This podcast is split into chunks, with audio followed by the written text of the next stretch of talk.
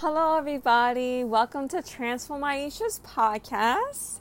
Thank you so much for tuning in. I hope everyone's having a great day or evening or afternoon or whatever it is for you guys. Um, I actually really want to talk about something that I reflected on um, today. And um, this is something that is really real and apparent in my life. So I just can't wait to share with everyone. So here it goes. Someone once told me that how you act during times of sorrow is a true reflection of who you are. I honestly believe that. I sometimes wish for God to remove the times of disappointment from my life. I am now noticing that God is allowing difficult times to stay because there is a character defect that God wants me to work on. God is using those times to help me grow in my character. When I really think about it, it is an act of love. It may not feel that way in the moment, but when I reflect, I see that it is true. I no longer want the times of trial and hardship to go away. I want to do what is right in God's way. I no longer want an easier life, but an existence of constant self denial and growth.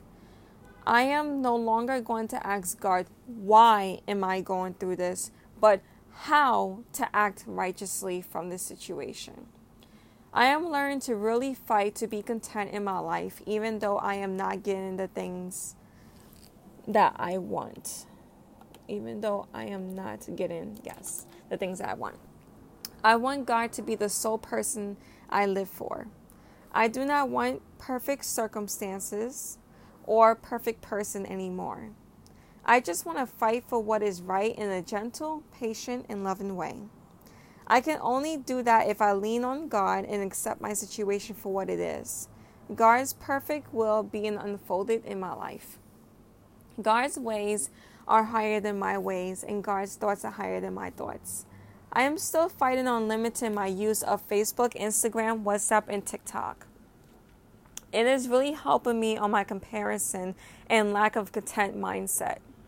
The moment I accept the situation that God has me in and know that God is not against me but for me is when I can have a clearer mindset in life. That clearer mindset will give me the tools in order to decide on how to react to unpleasant situations in a grateful, content, and right way. I am fighting to have time for myself and set boundaries.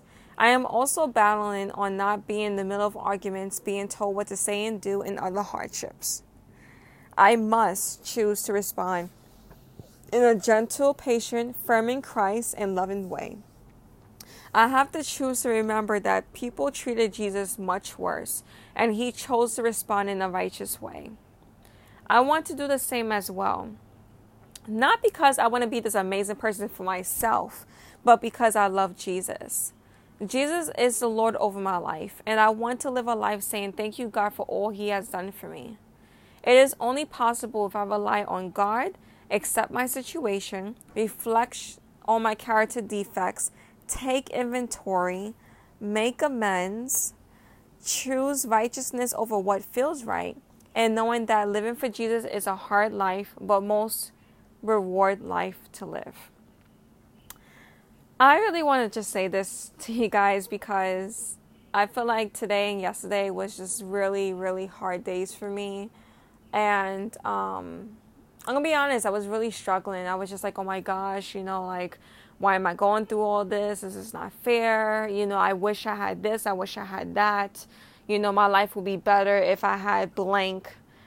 And I noticed that I just was not doing good for my heart you know, because I asked God, I didn't say, God, please give me an easier and comfortable life. I didn't say that. I said, God, like, you're the Lord of my life, and I want your will to be done in my life. And the great thing that I have with my church is that we get to have like discipling and mentoring. So I ask for advice, I ask for prayers, I pray. So I really fight to like be in God's will in my life. And right now, God's will in my life is what is now. And I have to embrace it. But I notice that for me, I've been reacting because I have this person who is in my life and, you know, yells at me and curses at me and say things, you know, it's really hurtful. And like, I'm trying to help and it's not good enough and says things that's like, and I don't always react in the best way. And um, I feel like sometimes not even outwardly is is bad, but like inwardly, I'm like, oh my gosh, you're having all these thoughts, you're feeling really bad, you feel like your life is this is not, and all these other thoughts, and I'm just like, wow, Aisha, you know what? Even in the bad times, God is still good. Even in the bad times, God's word is still real. Even in the bad times, like God is doing something.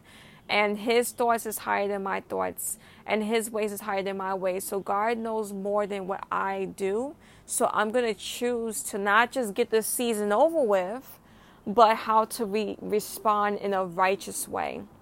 Not how I feel like you know, things is right. Because sometimes for me, it'll be easier to just compromise and do whatever the person wants me to do. But I'm like, you know what? No, I got to respond righteously, which means that if the person's telling me to sin, I have to say in a gentle and loving way, like, hey, I'm sorry, I can't do that. You know, so just choosing God's righteousness over my over my level of thinking, over what I think is right.